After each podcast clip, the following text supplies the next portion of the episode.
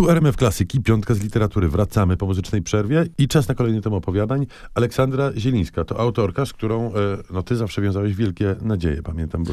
Obserwujemy panią Aleksandrę z bardzo dużą czujnością, bo od jej debiutanckiego przypadku Alicji, stąd zresztą muzyczny początek naszej audycji dzisiaj, mm, rzeczywiście, e, no, ja byłem pod dużym wrażeniem tamtej powieści, jest świetna. Potem była Bura i Szał, którą jakoś rok temu żeśmy omawiali, też kolejna bardzo ciekawa powieść i teraz dostajemy tam opowiadań. Dobrze, że opowiadania to również jest coś, czym się pani Aleksandra zajmuje.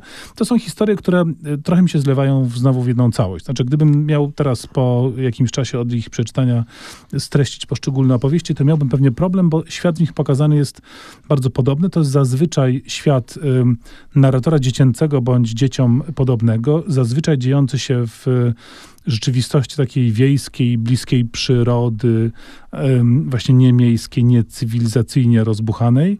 I jest tam zawsze taki element pewnej grozy, pewnej niesamowitości. To tak jakby taki zapach Stephena Kinga, można powiedzieć, bez wchodzenia jednak w pełni w horrorowatość. To są zresztą klimaty, których pani Zielińska trzyma się od początku i dobrze jej to wychodzi. Mnie troszkę niepokoi w tym tomie to, że on jest taki bardziej estetyczny, w sensie silny akcent na, na język, na styl, na, na formę. Trochę jakby fabuły były mniej interesujące dla autorki, co jest ogólną tendencją wśród pisarzy polskich współczesnych, ale ja mam nadzieję, że u pani Aleksandry Zielińskiej tą tendencją jednak nie będzie. Tendencja ta jednak ma e, kilka wyjątków. Jakub Małecki jest tutaj świetnym przykładem, myślę, i e, jego najnowsza powieść to też stosunkowo nowy głos mm, w literaturze polskiej. Nowy głos i głośny głos. I głośny, tak, bo bardzo był on wyraźnie zaznaczony, zauważony, czytany i komentowany. Rdzam to najnowsza jego powieść. I jedno słowo przychodzi mi od razu do głowy, e, w najlepszym tego słowa znaczenia. I myślę, że autor mógłby się obrazić, jego fani i psychofani pewnie też. Natomiast to pierwsze słowo wskoczyło mi do głowy po, po skończeniu lektury. Czytadło. Mm, jest to rzeczywiście świetnie e, skrojona rzecz, którą się czyta na jednym e, wdechu. Opowieść najpierw o chłopcu, później o jego babci, rozgrywająca się jednocześnie w dwóch planach, zaczynająca się taką sielankową wyprawą, wyprawą nad szyny kolejowe i ta sielankowość zostaje przerwana dość energicznie, właściwie natychmiast.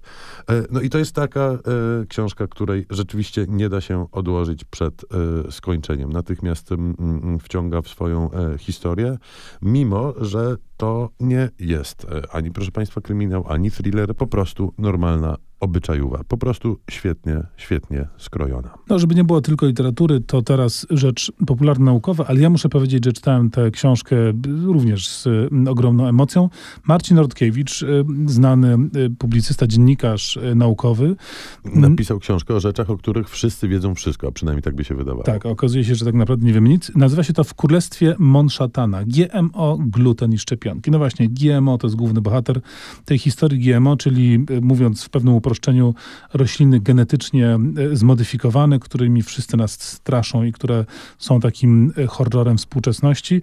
Rodkiewicz podchodzi do rzeczy rzeczowo, merytorycznie i po prostu pokazuje nam, co to w ogóle jest ta żywność genetycznie modyfikowana, e, jak się to wszystko zaczęło i skąd się wzięła ta ogromna afera i histeria na punkcie GMO. Uprzedźmy od razu, że jest to książka, która, jeśli Państwo wystrzegacie się GMO i, i podzielacie wszelkiego rodzaju obawy przed tym, już, no to tu trochę trochę zmienić trzeba będzie punkt widzenia, ponieważ Rodkiewicz już na samym początku pokazuje, że przecież genetyczna manipulacja to w ogóle jest istota rolnictwa jako takiego i wszyscy jemy genetycznie zmanipulowane rośliny, bo inaczej musielibyśmy żywić się tym, co dziko rosło w naturalnej podstawie. To jest fascynująca historia, zarówno jeśli chodzi po prostu o ten temat, wątek bezglutenowej diety i e, antyszczepionkowej kampanii też się to bardzo silnie przewija, ale również jest to kapitalny obraz tego, jak się tworzy antynaukowe teorie, jak się kreuje e, histerię, jak się kreuje pewne pewnego rodzaju mody, które przekładają się na życie społeczne, które wchodzą w politykę, które oznaczają też ogromne pieniądze i które oparte są na absurdalnie bzdurnych założeniach. Ja muszę powiedzieć, że jak się dowiedziałem skąd, jak wyglądała historia tej paniki anty-GMowej, no to jestem pełen podziwu, jak można wykreować coś z niczego. W tym sensie jest to bardzo pouczająca książka. Myślę, że bardzo, bardzo potrzebujemy takich lektur w dzisiejszych czasach, gdzie taka antynaukowa i racjonalna tendencja wydaje się niepokojąco narastać. A na to zgodzić się nie chcemy. Godzimy się na narastanie i obrastanie czytelnictwa. E, przed nami rzeczywiście cała masa październikowych lektur, do których będziemy wracać. Tymczasem zostawiamy Państwa z odrobinką literackiej, a jak żeby inaczej, muzyki.